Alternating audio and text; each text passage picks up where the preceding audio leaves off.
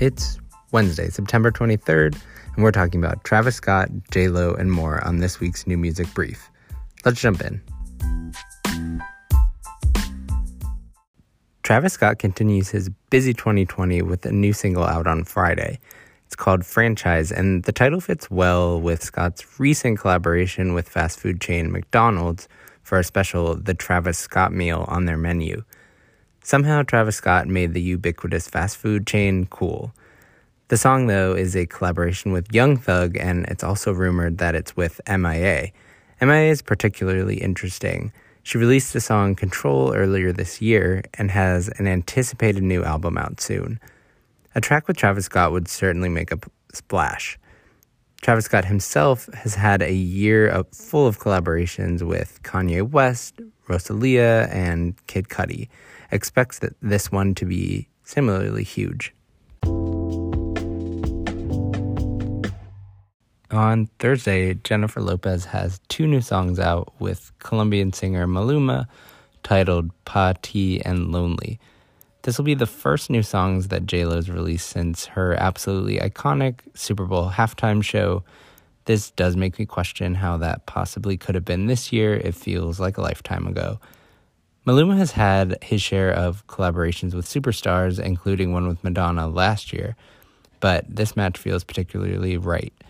The pair teased a music video and it was quite steamy. Should both of these be pretty big songs to watch? Also on Thursday, Kylie Minogue's second single off of her upcoming album titled Disco releases. It's called Magic, and it's the first single after Say Something that Kylie has released for the project. And it has her in top pop star form again with her track record of stylish disco pop that fits right in with 2020's trend of disco throwbacks. Sufjan Stevens releases his eighth album, the Ascension, out on this Friday. Sufjan previously released songs Video Game, Sugar, and America for this album. Compared to his recent releases, the album seems to be much more of an electronic and pop forward affair than what he's done previously.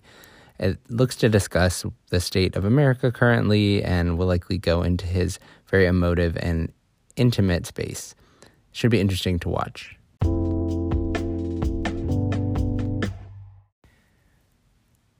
And now we have the first official Christmas release of the year with Carrie Underwood's The Gift album out on Friday.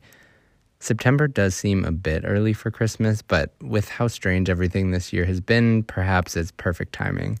In any case, Mariah's All I Want for Christmas Is You is surely readying itself for the season after this. Also out this week, Swae Lee is releasing new song Dance Like No One's Watching.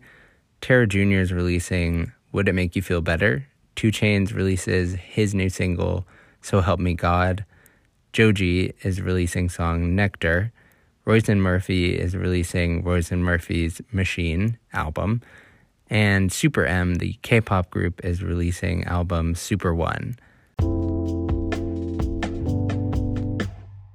Already out this week, Fleet Foxes released their newest album, Shore, on Tuesday.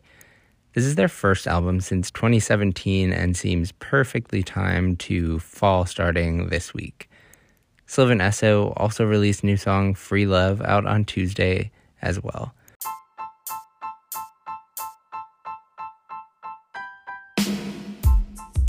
And that's your new music brief for this week. Thanks for listening subscribe wherever you get your podcast, and leave us a review if you'd like.